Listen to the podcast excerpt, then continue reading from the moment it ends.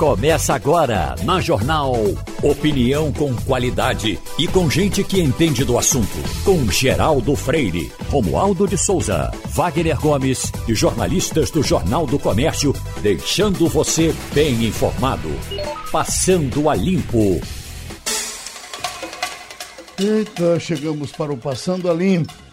Nós teremos hoje na bancada Wagner Gomes, Igor Maciel e Romualdo de Souza. Mas olha, uh, eu estava vendo uh, um aperreio aí agora da Oi e, e da Vivo com, uh, com o governo, os que querem renegociar. Porque se for uma coisa que a gente, a gente sempre critica muito, mas foi uma coisa muito bem feita, foi essa privatização por Sérgio, como era o segundo nome dele? Sérgio Mota. Sérgio Mota, Sérgio, não é? Governo Fernando Henrique. Do governo Fernando Henrique. Teve cuidado com tudo. Por exemplo, eh, os orelhões, que eram o sucesso daquele tempo, ficou na lei. Você... Ficou na lei e aquilo foi um grande um erro grotesco daquele período, Geraldo, porque uhum. ali foi um erro de avaliação do futuro, de planejamento de projeção, porque como já havia no planejamento a chegada, a previsão da chegada dos aparelhos celulares naquela ocasião, o aparelho, o, o, orelhão era o quê? Era um serviço para as pessoas que não tinham telefone em casa. Então saíam para utilizar o orelhão, tinham enormes filas. Eu lembro quando eu cheguei aqui no Recife para estudar, pegava fila para ligar para casa, uhum. né? lá em Arco Verde, pegava fila no orelhão, no orelhão, 10, 15 pessoas ficavam na fila esperando. Então o orelhão era um serviço público. Então a lei colocou sem planejamento, há um, um, um, uma previsão para a instalação de um número X de orelhões. Então houve uma propagação de orelhão. Resultado, juntamente com o celular, claro, as pessoas foram aos poucos chegando para o celular, tendo o celular resolvendo o seu problema de comunicação e foram deixando o orelhão. Resultado, ficou aí um ferro velho de, de orelhão que ainda hoje existe. Nas Agora, ruas, é porque a privação. Perto porque, da minha casa tem certo. um orelhão ainda, está ali abandonado, mas é. tem. Agora, hum. naquele. Tem uma questão que precisa colocar. É, o celular era muito caro na época. Então você era. tinha. Talvez o cálculo tenha sido errado. O cálculo hum. tenha sido errado. Colocou-se demais. Lá na, quando foram fazer o contrato, colocaram um número muito elevado. Exagerado. Que não era necessário é. Pra, ao longo dos anos. Porque o contrato não era uma coisa somente de dizer, ó, você vai colocar tantos, mas dizia que a cada tantos metros tinha, que, que, ter, ter um é, orelhão é. e tudo. Então acabou ficando realmente exagerado. Mas era necessário. Wagner, era muito necessário. Foi uma preocupação com é. o consumidor. Primeiro que não se sabia o sucesso que ia, que ia, que ia fazer dali para frente, né? É. E você não tinha como você não tinha como saber naquele momento ali, naquele momento, você não tinha como saber se o celular ia popularizar. Hoje a gente olha para trás e diz, é lógico que ia. Mas na época não tinha. tinha como não. Não tinha porque era muito caro, era muito Sim, inacessível. Mas assim, mas a previsão era que com o aumento da oferta os preços caíssem. O isso, Romualdo de Souza. Isso é uma previsão, mas. 2 a 1 um, 2 a 1 um contra o Wagner. Você quer somar com a gente? Eu quero dizer o seguinte: que em novembro de 2018, o hoje presidente da República, Jair Bolsonaro, estava montando o governo dele, ainda não estava totalmente concluído. A imprensa passava dias e mais dias, de manhã, de tarde e à noite, ali na Granja do Torto, onde cada, a cada momento saía um boato, e na Granja do Torto não pega muito telefone celular. Aliás, pega telefone celular muito mal. Então, boa parte das informações que o ouvinte da Rádio Jornal recebeu, isso em dezembro de 2018, não faz muito tempo não, era gerada de dentro ou de um orelhão que fica na porta da Granja do Torto. Portanto, nós estamos falando na época atual, numa, numa região central de Brasília, próxima à residência do presidente da República, ou pelo menos à residência de fim de semana, e tem regiões aqui em Brasília que não pega celular. E aí, se o repórter quiser trabalhar, tem de se pendurar num orelhão ou correr léguas. Então, em vez de correr léguas, eu ia para cima do orelhão. E tem fotografias comprovando aí no meu Instagram, Romualdo de Souza, chegou a 4 mil visualizações e o povo perguntando: Brasília não tem tecnologia, não? Tem tecnologia, mas tem as, as, chamadas áreas cinzentas que ainda hoje atrapalham quem precisa do celular. Vou lhe dar um exemplo. Dentro do Palácio do Planalto, porque o GSI, o Gabinete de Segurança Institucional, dificulta a colocação de repetidoras, dentro do Palácio do Planalto é um aperreio para a gente pegar telefone celular. Olha, eu vou contar uma coisa. Você falou isso agora, eu me lembrei. É, estou falando de bem antes, mais de 2002, 2003, mais ou menos. E o, o que a gente está falando do Sérgio Mota é do final dos anos 90, começo dos anos 2000 ali. E 2003, mais ou menos, eu tava, eu, eu, eu tinha um, um, um projeto, eu com o meu querido Eduardo Cavalcante. É, que está lá hoje no, no, Grupo C, e a gente tinha um projeto que fazia uma cobertura de festivais de cinema. E eu lembro que eu cobri festival de cinema na época, passando matéria pelo, pelo orelhão também. Era passando matéria, é, ditando matéria para a pessoa que estava lá e escrevendo na época para um, um site. Então é uma coisa que 2003, 2004 a gente estava, 2002, 2003, 2004 a gente estava utilizando ainda o orelhão para passar matéria. É, Romualdo falou isso agora, eu me lembrei. Agora, então que eles querem, querem renegociar então, nesse caso, Romualdo não está em condição ainda de zerar os orelhões. Em algum lugar deve continuar. Esse seu aí você não vai querer perder, vai? De jeito nenhum, nem esse, nem outros. Tem um ali tá na lá, porta né? do Palácio do Planalto. De quem vai do Palácio do Planalto para o próximo ministério, que é o Ministério da Justiça, que ele é muito utilizado, inclusive por taxistas. São as chamadas áreas cinzentas. Brasília, capital federal, tem muita área cinzenta. Aqui onde eu moro, se, se não for a ligação via eh, internet, Geraldo, é difícil chegar aqui a operadora, o sinal de telefone da operadora muitas vezes, já falei com o pessoal da redação, usando um orelhão que tem aqui dentro do meu condomínio. Hum, agora, o telefone fixo, você ainda tem?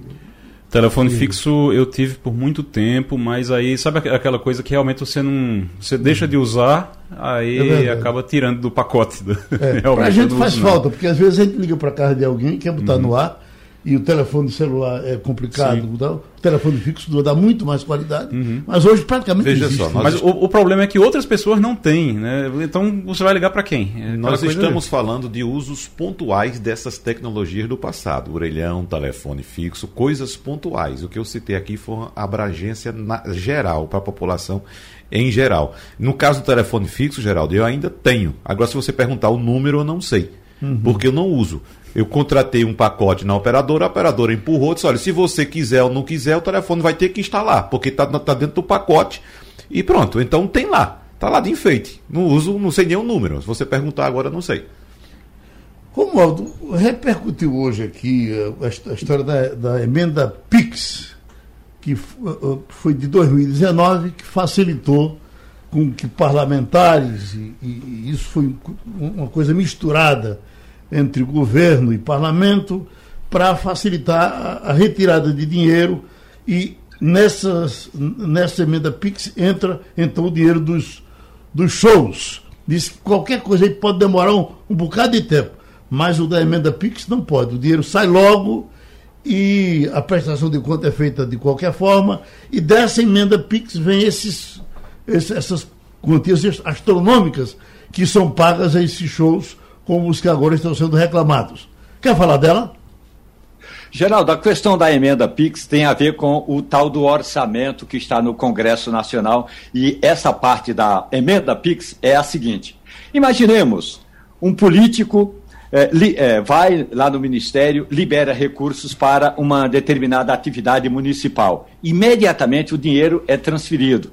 A conta vai para a emenda é, que está lá no orçamento da União. O dinheiro é transferido tão imediatamente, tão rapidamente, que não dá tempo nem o prefeito tirar foto com o ministro ou com, a, com o assessor do ministro, ou lá na porta do ministério, porque o dinheiro já está, já caiu na conta do município. O problema todo não é a, a agilidade com que o dinheiro sai de Brasília, é a falta de agilidade e de rigor na prestação de contas desses recursos. Vamos pegar lá no passado o que ocorria. O, o prefeito vinha em Brasília, pedia a liberação de recursos, e aí havia uma promessa, ele ele voltava para a cidade dizendo: Ó, oh, eu tenho promessas de receber um milhão de reais para botar uma pinguela, uma ponte pequena aqui no bairro eh, Nossa Senhora das Dores em geral, o dinheiro ou não chegava ou demorava a chegar. E aí o prefeito gastaria mais um, um, recurso para vir a Brasília cobrar aquele dinheiro. Agora não. Agora, antes dele dar um aperto de mão, o dinheiro já está na conta. O, o maior problema não é esse. O maior problema é a tal da prestação de contas que não tem o mesmo rigor das outras emendas parlamentares. E aí, Geraldo, se, quando ocorre o tal do, da emenda PIX, ou o orçamento PIX, ou o cheque em branco, a gente sempre sabe, cheque em branco, numa situação de um orçamento como é o nosso, cheio, o nosso orçamento é, ele é cheio de pegadinhas. Se você não lê as entrelinhas das pegadinhas, a prestação de contas quase sempre não vai ser feita com o rigor necessário. Você está percebendo, Geraldo, você está percebendo, Igor, Romualdo também, como os parlamentares estão caladinhos em relação a esse assunto. Uhum. E eu não digo somente determinados parlamentares, não. São todos, de oposição, de situação, todos. Geraldo, a coisa está impressionante. É assim. É um lugar que não tem dono. Tá lá o cofre com a chave na porta e todo mundo chegando e fazendo Mas você está percebendo quer. também o que, que Está percebendo também que a população está cagando. Nem aí. Nem aí, nem liga.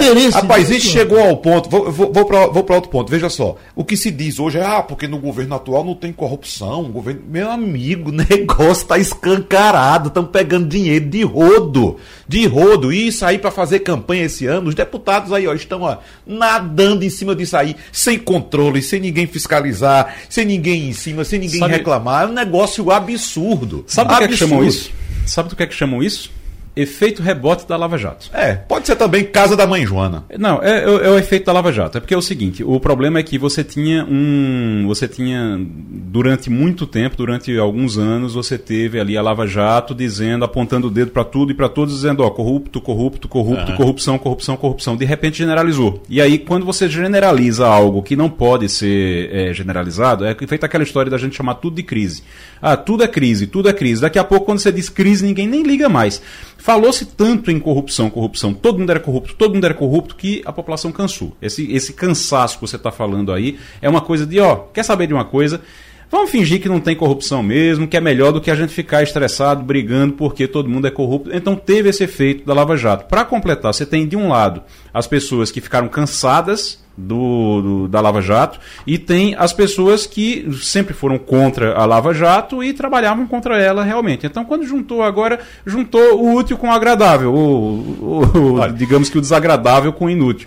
de repente citou. você, de repente você olha, a corrupção está acontecendo, e você prefere fingir que não está para deixar as coisas acontecerem, porque você não tem tempo mais a perder com a isso. A gente tem um citou aqui o caso do trator, que foi chamado de tratoraço. Uhum. Recentemente a questão do caminhão do lixo. E agora isso chegou aos shows. Veja só que está a maior confusão aí com o cantor Gustavo Lima, que ia receber de cachê, numa cidade de 17 mil habitantes do interior de Minas Gerais, um cachê de 1 milhão e 200 mil reais. Geraldo, a gente falava de shows por aqui que acontecia de 400, 500 mil reais. Veja só, 1 milhão e 200 mil reais. Então isso vem também dessa emenda Pix. Mas deixa eu dizer a você que faz uns 5 anos, mais ou menos, 5 ou 6 anos, que o Wesley Safadão fez um show em Caruaru por um milhão de reais. Pois é. Fez um show em Carnaval. E foi uma polêmica danada. E Chegou uma confusão. Fazer, parece que deu uma confusão, terminou não fazendo. Terminou não fazendo, aí foi. depois fez e ele disse que ia doar o cachê. E aí fez a doação do cachê. Nesse... Mas teve uma polêmica grande é. na época, inclusive comigo e com Castilho. Nesse caso agora. Castilho pol... que colocou o, os valores e eu estava na TV Jornal em Caruaru na época e deu uma confusão danada isso, porque uhum. disseram que a gente estava querendo acabar com São João de Caruaru por conta disso. Mas Veja era só. um milhão de reais para Wesley Safadão se apresentar é, no São João. Nesse caso agora foi feito o contrato com o Gustavo Lima por 1 milhão e 200 e, e o que aquilo que o, o, os, os artistas lo, chamados artistas locais reclamavam é que os artistas da cidade eles sobem ao palco, recebem uma quantia mínima e quando a prefeitura quiser pagar, né? Seis, oito meses depois, quando quiser pagar. Esses artistas vêm já com um contrato assinado, no caso, por exemplo, esse, não é somente esse não, é só um exemplo de Gustavo Lima. O contrato foi assinado com 1 milhão e 200 e pago imediatamente metade, 50%. Os outros 50% iriam ser pagos no dia 15 deste mês de junho para o show que seria executado, seria apresentado no dia 20. Ou seja, ele já viria da casa dele já com 1 milhão e 200 no bolso tranquilo, não ia ter problema nenhum para receber o dinheiro. E mais, o contrato diz que em caso de rescisão por parte do contratante, o valor da multa é de 50%, ou seja, os 50% que ele já pagou, e 600 mil, Fica já não ele. volta mais para a prefeitura. Enquanto isso, nós ontem começamos o programa discutindo a questão das verbas para conter uh, a, a, os as danos. intempéries. Exatamente, os danos, os danos causados Que era 3, 3 bilhões e caiu para 1. É. Quer dizer, aí você pegou 2 bilhões e jogou para esses negócios. É, exato. Agora, como o Igor bem disse agora há pouco, aliás, foi você quem falou, Geraldo, as pessoas estão nem não, aí para isso. Querem ir é pro show, não querem nem saber. Teve um show aqui também, ontem, que foi também suspenso por ordem do Tribunal de Contas do Estado, que foi um show de João Gomes em, Belo, Belo, em, Bom, em Conselho, Bom Conselho. Bom Conselho. 350 mil reais. É, foi até o blog de Jamildo que trouxe essa Exatamente. informação. Ah, ah, veja, ah, o que acontece com esses shows, a gente tem que levar em consideração o seguinte: dinheiro público, primeiro, né, tem que saber. Tem uma, uma, uma, coisa, um problema do Brasil que as pessoas não entendem o que é dinheiro público e acham que dinheiro público é um dinheiro que nasce numa árvore ali, que, que alguém vai lá e rega, e sabe, ele nasce nessa árvore. Não é assim. Uh, as declarações, não de Gustavo Lima, que ele acabou entrando na história depois, no meio dessa confusão, mas de outro cantor sertanejo, que é o Zé Neto, que é de uma dupla sertaneja, que eu uhum. não lembro com quem é, mas ele entrou, ele começou numa briga, ele é bem bolsonarista ali, ele começou numa briga com a Anitta nas redes sociais. E Sim. nessa briga com a Anitta, ele começou a fazer declarações do tipo: ah, a gente não usa dinheiro público público. Ah, a gente não precisa de Lei Rouanet. Hum. Ah, não sei o quê. Aí quando foram ver, no show em que ele estava fazendo essa declaração, ele estava recebendo 300 mil de prefeitura. Uhum. Então, assim, é uma, uma conta, eu não sei quem foi que disse a eles, quem foi que enganou eles, eles vivem enganados, dessa história de, ah, nós não pegamos lei Rouanet, então nós não, não usamos dinheiro público. É dinheiro público do mesmo jeito. A corrupção só sai de mão, né? Ela sai da, é. direita, da mão direita para a mão esquerda, da, da esquerda para a direita. Mas, mas é dinheiro público do mesmo jeito. eu não gosto nem dessa expressão. É dinheiro de contribuinte. É. Dinheiro público fica a ideia de que é uma coisa de, de ninguém. Que não tem dono. Que não que, tem dono. Não é tem dinheiro dono. do contribuinte. Sai do suor do trabalhador do mesmo jeito. O dinheiro que sai da Lei Rouanet é o mesmo dinheiro que sai pela Lei Rouanet, é o mesmo dinheiro que sai pela prefeitura que vai para o artista do mesmo jeito. Agora, a gente não pode também criminalizar, a gente tem que ter muito cuidado para não criminalizar o artista, porque a gente está lá na Constituição, inclusive, que o Estado tem que financiar a cultura sim. Então, se é essa a cultura, a gente gostando ou não, mas se a população gosta, se é música, se é cultura, tem que ser financiado sim. Agora, tem um negócio na lei é, é, de administração pública, um, um, dos princípios da administração pública é o da eficiência. Quando você gasta 1 milhão e 200 com uma, a, a, o show de um artista numa cidade de 17 mil habitantes, aí é brincadeira. E tem um detalhe, a lei Rouanet, Geraldo, era limitada. Você tem um valor, que inclusive Bolsonaro baixou agora para ínfimos 5 mil reais. 5 mil reais. Então, o artista recebe 5 mil reais hoje. Acho que era 100 mil antes, não era até 100 mil. Ele baixou para. Não, não tem um valor. Era, era, mais, tinha gente que recebia um milhão. É, é Agora, é era, um, era um projeto, não era para você não recebia um milhão para fazer um show. Exatamente. Você recebia um milhão para um projeto de não sei quantos pronto. shows. Eu acho que. E é assim, a empresa. uma coisa que foi um escândalo foi, acho, Maria Bethânia. foi, exatamente. Maria Bethânia. Para um site, uma coisa assim. Para um site, construção de um site. Para construção de um site, uma então, coisa assim. O valor é limitado, o valor é limitado e você apresenta um projeto para uma empresa, a empresa banca e ela ganha o valor de desconto do imposto de renda dela. Agora, né? Wagner, então ela, é limitado o valor. Ela, seja ela, um milhão, seja cinco mil reais, é um valor limitado. É então, limitado se houvesse uma limitação nas prefeituras, olha, você uhum. não pode pagar mais de 100 mil reais no cachê. Pronto. Mas era, era de se pensar que a Lei Rouanet fosse para incentivar, estimular também aqueles que, que precisam botar a cabeça de fora. Sim. E a, a, o próprio modelo já era complicado, porque uma coisa é você dizer, está aqui Caetano Veloso na sua porta, na porta de uma grande empresa, para conseguir esse incentivo fiscal, que era assim que funcionava a Lei René, e, e do outro lado tem o repentista Oliveira de Panelas. Uhum. Quem é que, que, que vai entrar? É, e, que vai e é o seguinte, Geraldo, a lei, ela, ela, ela, tem, ela tem suas regras. Então você tinha que apresentar um projeto dentro do que dizia a lei. Só para então, fazer o projeto tem que saber fazer. Primeiro você tem que contratar pessoas uhum. que saibam fazer, elaborar é. aquele projeto. Profissionais que sabem para uhum. poder captar o dinheiro, apresentar e a empresa de, levar para o seu departamento jurídico e verificar. Isso aqui está dentro da lei, o que pede a lei, pronto. E a, a, a, empresa vai analisar se vai pagar ou não. Agora,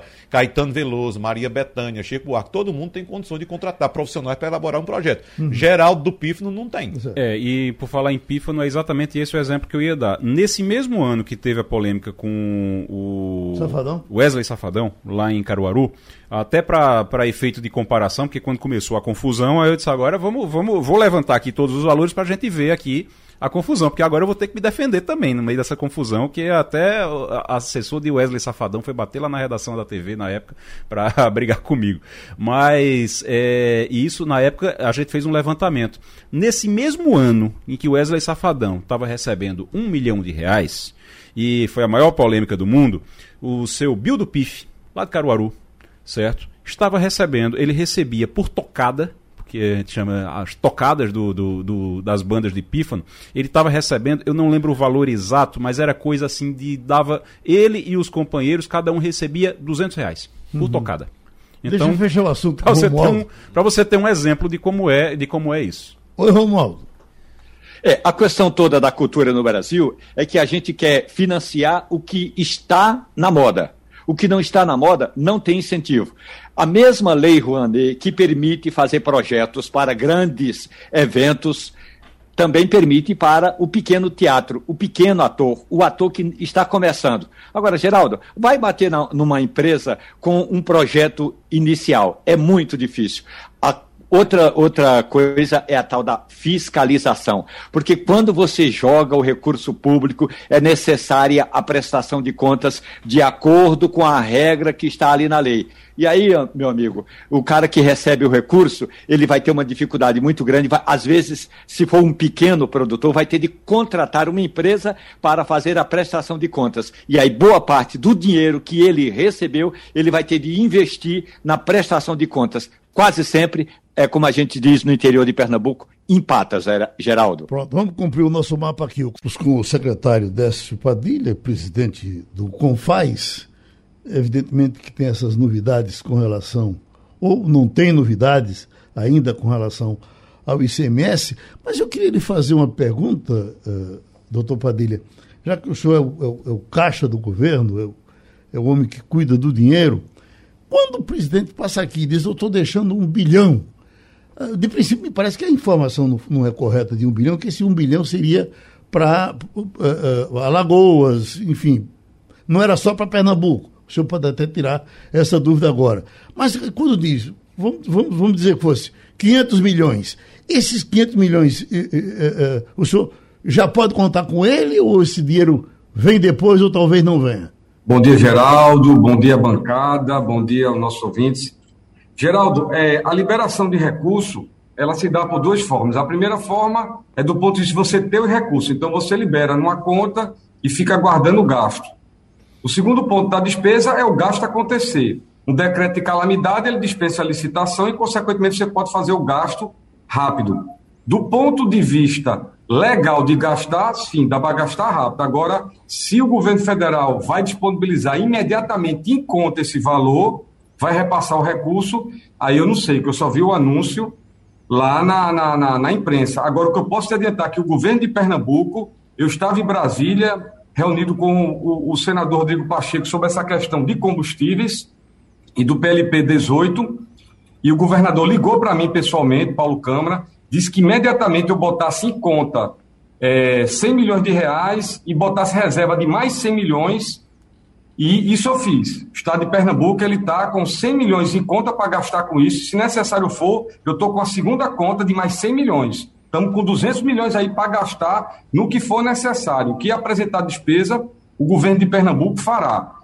Nesse ponto, a gente não terá burocracia, porque foi publicado um decreto de calamidade, o gasto pode ser imediato e o dinheiro já está numa conta reservada específica. Qualquer secretário de Estado que fizer um gasto para ajudar as vítimas e essa estrutura destruída das cheias, imediatamente Pernambuco está com dinheiro em conta. No caso da União, ela vai ter que repassar o dinheiro, aí tem um processo de repasse. Mas eu fico na torcida que isso aconteça rápido. Uhum. Romualdo de Souza? Secretário, muito bom dia para o senhor. Secretário Décio Padilha, vamos falar de reforma tributária, porque esse é o sonho de consumo de qualquer jornalista que está aqui no Congresso Nacional, como eu, que estou desde 1987.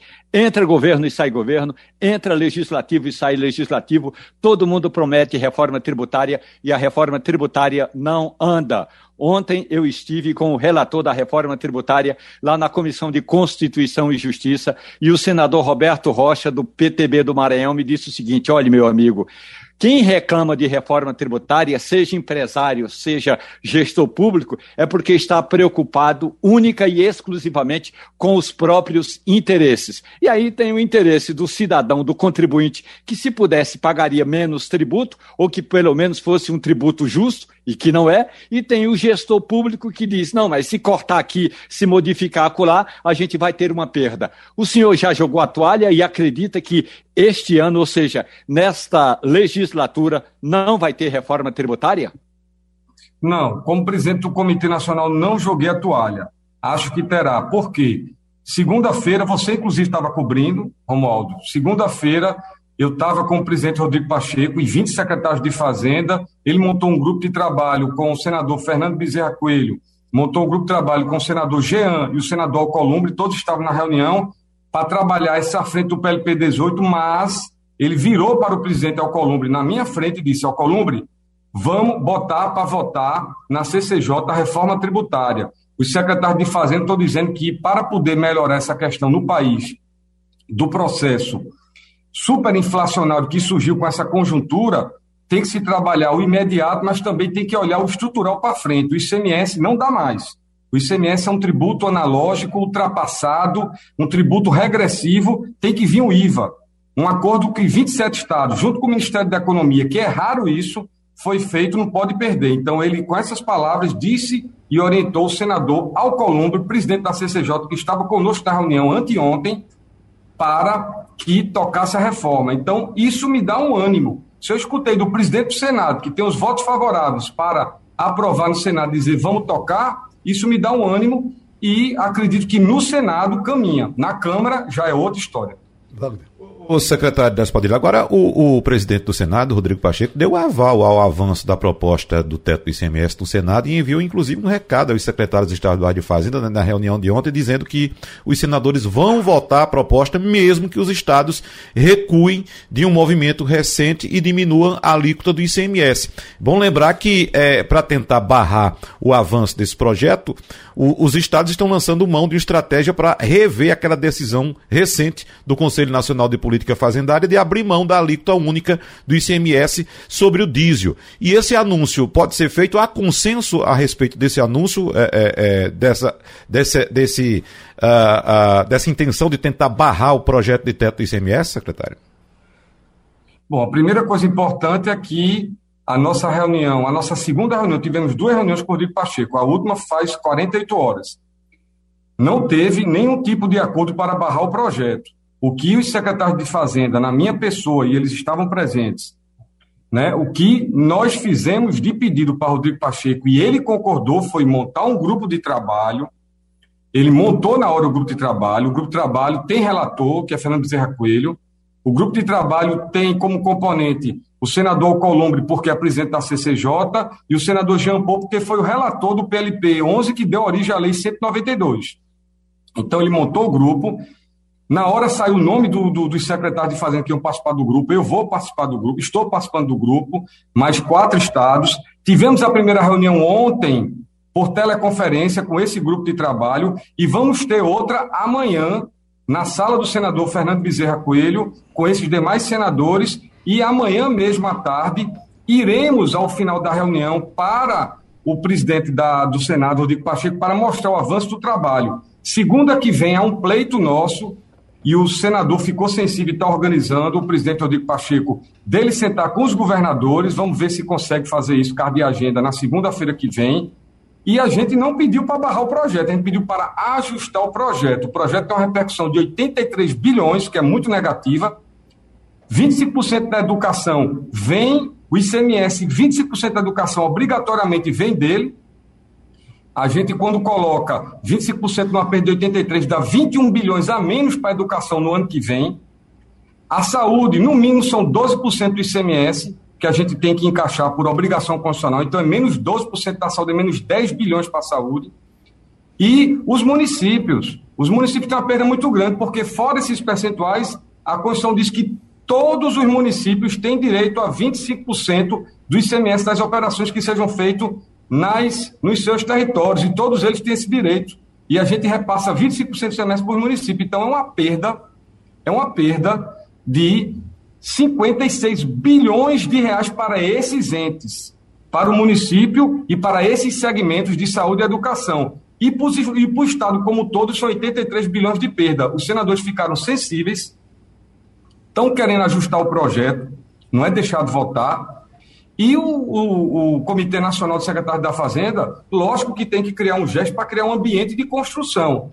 Se o presidente do Senado cria um grupo de trabalho, coloca a gente nele para ajustar, mitigar danos, reduzir os impactos, a gente tem que fazer gesto também. E o nosso gesto era revogar o convênio 16. Puxei um CONFAS ontem, convoquei um CONFAS. Eram 27 estados, 26 estados votaram favorável e o estado de São Paulo pediu vista. Faz parte, é a vida, faz parte disso aí. Vamos ter outro CONFAS e vamos decidir. Tenho certeza que a gente vai convencer o estado de São Paulo a revogar o 16 e a gente aplicar a média móvel, porque senão não tem lógica. O Congresso Nacional tem boa vontade de montar um grupo de trabalho para ajustar um projeto e a gente não faz gesto nenhum, continua reafirmando que o que a gente fez é legal, o que o nosso ponto de vista está certo, alguém tem que ceder. O Congresso Nacional já criou um grupo de trabalho, foi um grande, um grande sinal através do Senado. E a gente também tem que rever nossa posição, e eu acho que isso faz parte da negociação. Ô, Igor. Secretário, muito bom dia. O, o senhor está falando de, um, de um, uma perda de receita que vai afetar a educação em 21 bilhões, uma perda de receita que vai afetar a saúde em 10 bilhões, acho que foi esse o número que o senhor é, passou. E a gente tem uma bancada, a bancada de Pernambuco, que na Câmara Federal votou a grande maioria a favor do projeto. Ô Igor, só somando, e aí, somando queria... essa, tua, essa tua preocupação, uhum. E isso acontece paralelamente ao, à obrigatoriedade que tem agora os municípios de uhum. pagarem mais aos professores isso. E exato. já com a aprovação também dos, dos, dos, enfermeiros. Exato. Que já, que já, já o, que o Congresso já decidiu a favor. E aí, assim, a, a gente tem, por exemplo, aqui em Pernambuco foram 10, no Brasil inteiro foram 10 que votaram contra. Daqui de Pernambuco tem dois, e tem que dizer o nome deles, é Felipe Carreiras e Milton Coelho. Mas a maior parte da bancada, inclusive a maior parte da bancada do PSB, que é o, o PSB é o partido majoritário do governo, é o partido do governo, é, aqui votou a favor do projeto. Ou seja, votou a favor de um projeto que no curto prazo ali, ou pelo menos essa, essa foi a propaganda, diminui o ICMS, ou, ou diminui o, o preço da, do combustível, não é o ICMS, mas diminui o preço do combustível, mas no, também no curto prazo vai cortar dinheiro da educação, vai cortar dinheiro do, da, da saúde e houve uma conversa de vocês, de, dos secretários, com a bancada, com os deputados de Pernambuco. O senhor chegou a conversar com os deputados de Pernambuco sobre isso, para talvez não tivesse precisando dessa confusão agora no Senado para poder resolver isso, se os secretários tivessem conversado com os deputados. Né? Houve uma conversa? É importante lembrar, Igor, que o projeto ele começou a tramitar numa segunda-feira, foi aprovado na quarta.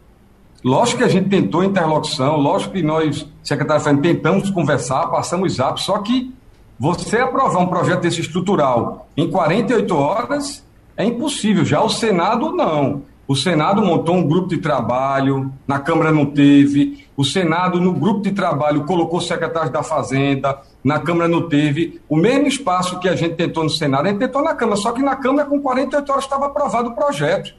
O projeto vocês acompanharam, começou a tramitar na segunda, quarta-feira estava aprovado e foi para o Senado na própria quarta-feira. Então é impossível aprovar um projeto que mexe na estrutura de receita para sempre dos estados sem um mínimo de avaliação. Não teve essa avaliação. E queria dizer também, dentro dessa tua pergunta, que é muito importante, que eu creio que muitos deputados aprovaram sem nem ter ideia do que é isso. Vou dar um exemplo. O que é um absurdo também, né?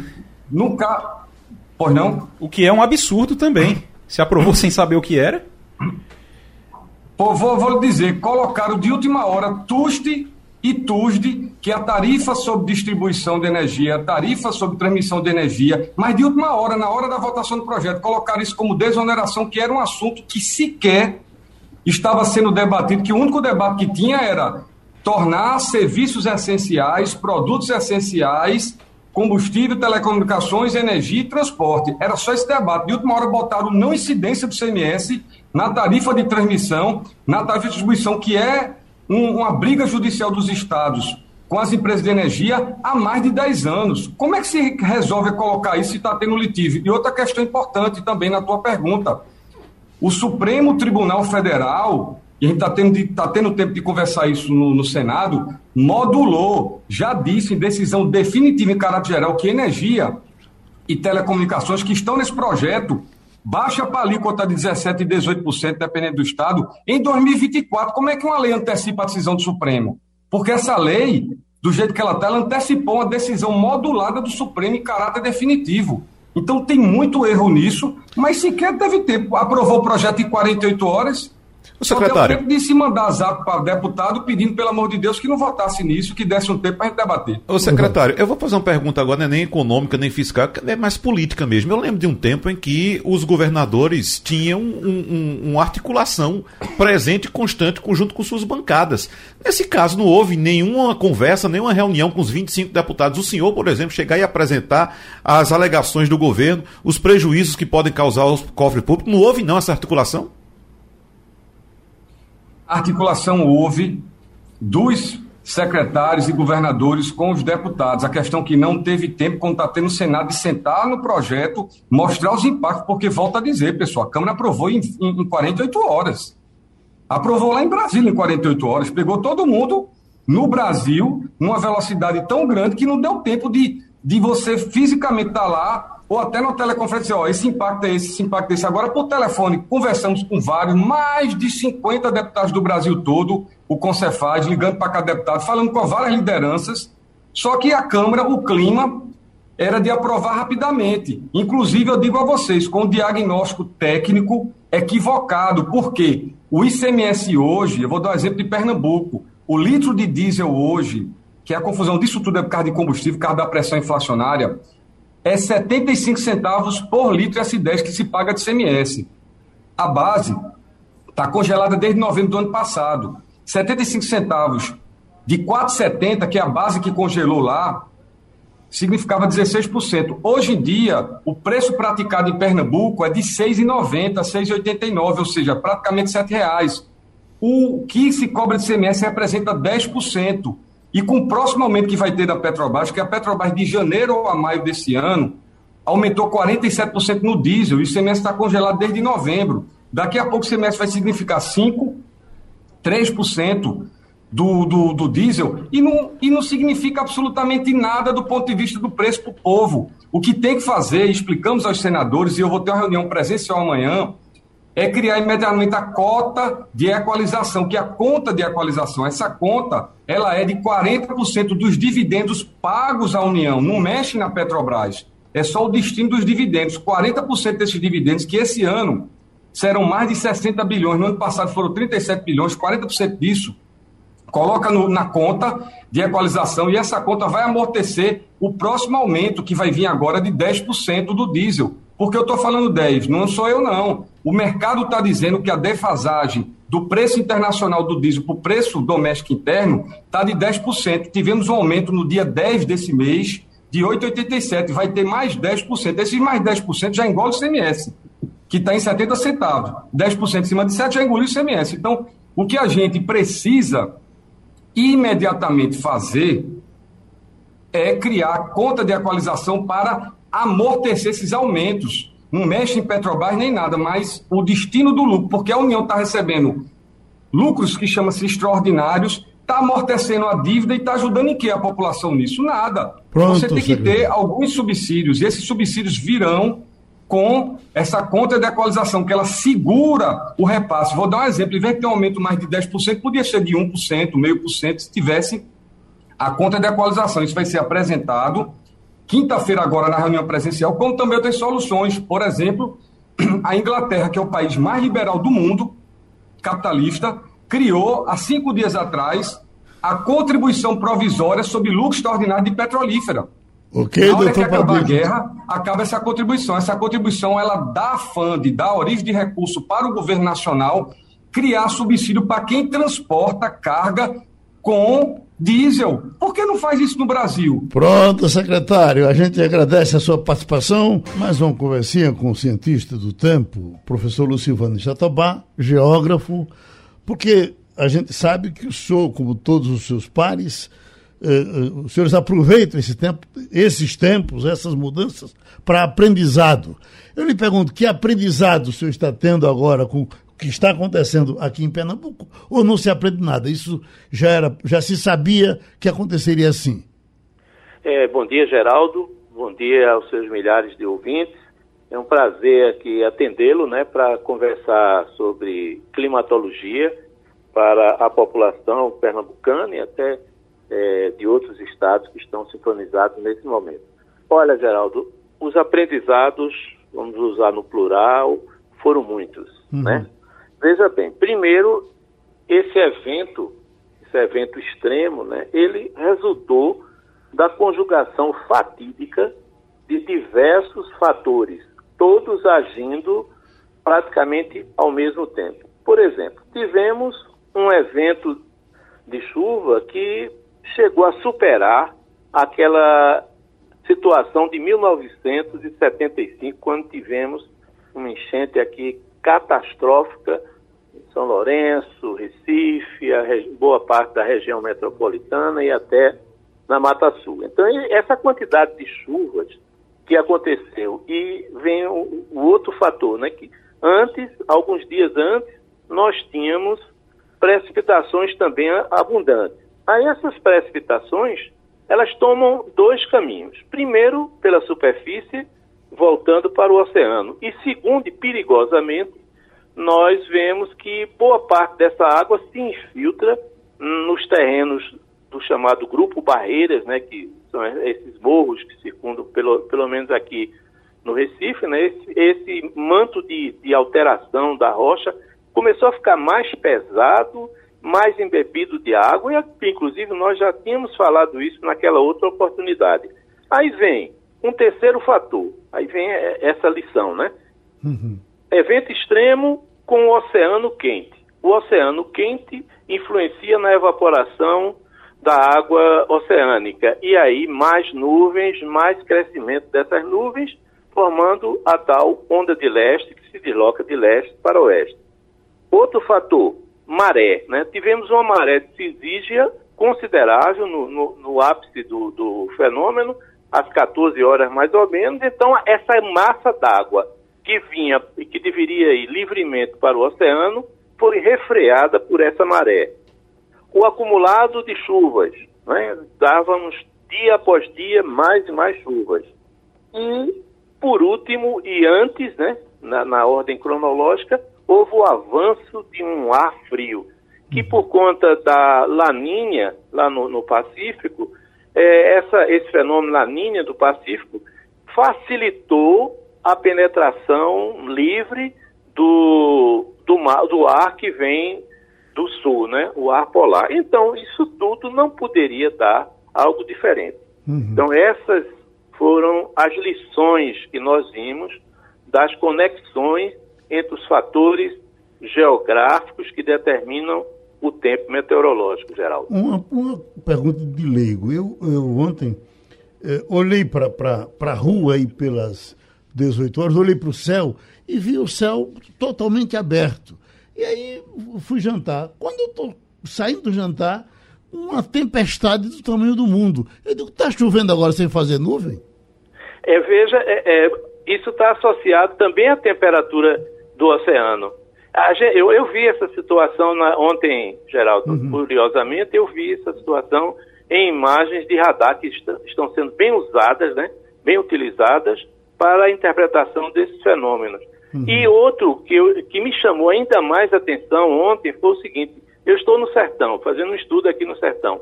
Mas veja, é, de repente aqui em Petrolina, na área mais urbana de Petrolina, começaram a se formar o que a gente chama de, de centros de baixas pressões menores, ou seja, núcleos convectivos, e tivemos aguaceiros pesados. Uhum. Pesados, duraram mais ou menos uma hora, uma hora e meia. Aqui na bacia do, do, do rio, esses rios setentrionais da bacia do São Francisco, então, até na Paraíba, vários desses núcleos. E mais, Geraldo, o fluxo de ar que estava gerando o, a, colaborando para o desenvolvimento desses núcleos convectivos, estavam vindo curiosamente de sudeste. E aqui as chuvas que ocorrem nessa região são provocadas ou por ventos de oeste, que vêm lá de uma parte da Amazônia, ou então ventos de nordeste, mas agora foi sudeste. Aí choveu, agora também houve uma antecipação impressionante, o contrário do Recife, né? O contrário dessa situação. Aqui o fenômeno dissipou-se em uma hora e meia, mas caiu aguaceiro com raios, com trovões e muita chuva em diversas áreas. Oi, Uma hora e meia nessa situação. Oi, Wagner. Professor Lucivânio Jatobá, nós estamos diante de um chamado distúrbio ondulatório de leste. Eu tenho duas Isso. questões para o senhor agora. Esse distúrbio ondulatório de leste, chamo conhecido também pelo DOL, chamado DOL, pelas letras D-O-L, ele sempre existiu? E a segunda pergunta é a seguinte o chamado aquecimento global tem feito com que esse distúrbio traga mais prejuízos mais tragédias, mais desastres para a gente aqui em Terra?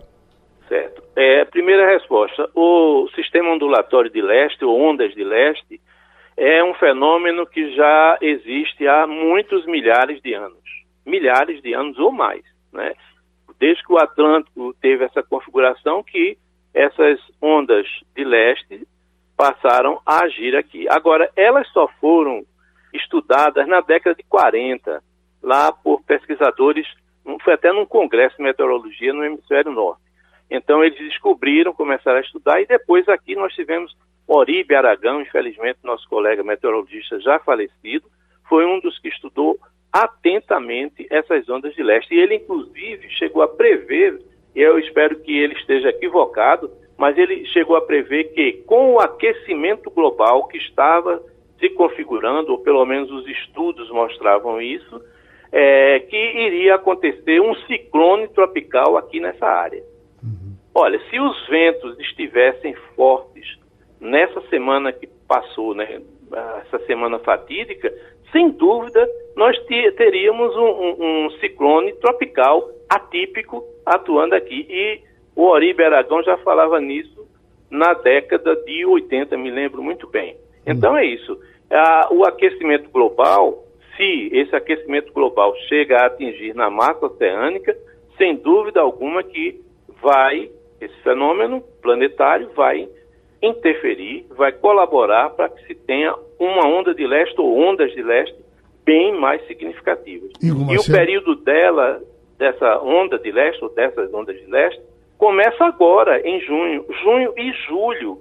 Julho é um mês perigoso para as ondas de leste, então a gente precisa ficar atento os estudiosos e também as autoridades para a possibilidade de um outro evento. Nada impede que ele ocorra, porque está exatamente na quadra que se configuram as ondas de leste. Professor, Marcelo.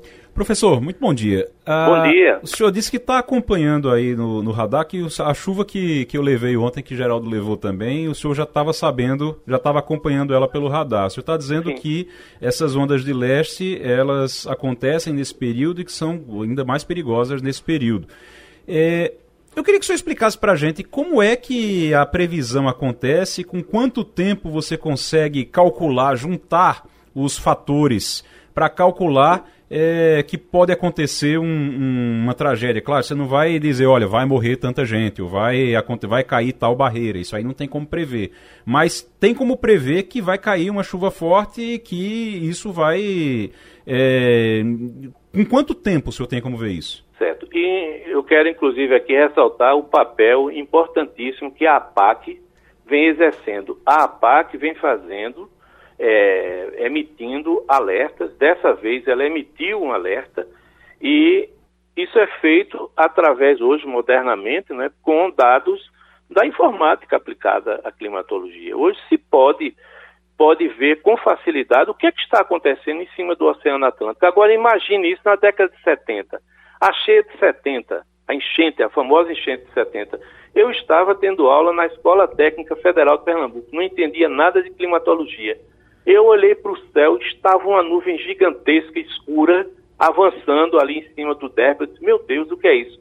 Meia hora, uma hora depois, nós já estávamos com uma enchente de grande porte. Por quê? Porque não se tinha naquela época o instrumental que hoje nós temos. A propósito, o Centro Nacional de Monitoramento de Alertas e de, Desastres Naturais, o famoso CEMADEM, emitiu no dia 25 um alerta muito sério sobre a possibilidade de nós termos aqui no Recife é, riscos hidrológicos sérios e riscos geológicos. Os hidrológicos seriam as enxurradas e as inundações, e também os geológicos, que são os perigosíssimos movimentos de massa, como que vimos aqui na, na região metropolitana. Então, tudo isso foi, de certa maneira, previsto. Agora, o que não se tem é exatamente o que você falou, Wagner, o quantitativo das consequências adversas. Isso não se tem como, como, como quantificar mesmo, mas as autoridades têm a informação e aí é preciso que se haja tem um, um sistema de proteção né, à sociedade para poder evitar tragédias maiores. É porque... O, nosso tempo está avançando tanto. Não, que... Só para só finalizar, só para arrematar, Geraldo, que então é, no dia 25 já tinha informação de que um evento muito sério ia acontecer. É, lembrar só que a chuva caiu mesmo do dia 28 para o dia 29, né? Então a gente abraça aqui o professor Lucivano, certamente contará com ele. Outras vezes, vamos fechar com o nosso Romualdo de Souza, que está no centro das decisões, dizendo como é que vai ser a agenda de Brasília hoje, Romualdo?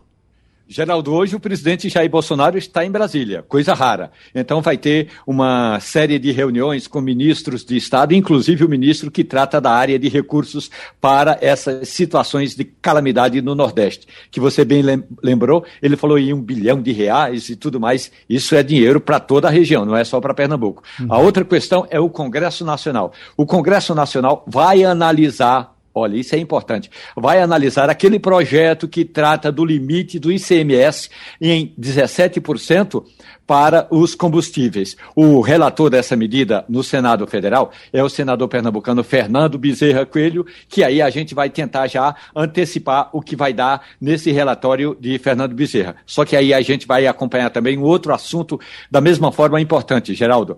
O Congresso Nacional está se organizando, possivelmente para votar amanhã ou na próxima semana, porque né, a semana que vem é mais uma semana de esforço concentrado, e aí pode botar um ponto final que o ano acaba, na, num veto que o presidente da República deu a um projeto que trata de liberação de recursos para eventos e atividades culturais. Aquele chamado Fundo ou Projeto Aldir Blanc número 2, que, já, que Bolsonaro vetou. Bolsonaro vetou, o Congresso vai se reunir para derrubar o veto. Portanto, a reportagem da Rádio Jornal vai estar acompanhando essas duas importantes atividades e, claro, já aproveitando, recebi o convite aí do secretário Décio Padilha que amanhã vai ter reunião do Concefaz e a gente vai acompanhar todas essas reuniões e os desdobramentos de projetos que tratam ou que pelo menos tentam reduzir o impacto de, de tributos nos combustíveis, na energia elétrica, no transporte coletivo e nas telecomunicações, Geraldo Freire. E terminou o Passando a Limpo. A Rádio Jornal apresentou opinião com qualidade e com gente que entende do assunto. Passando a Limpo.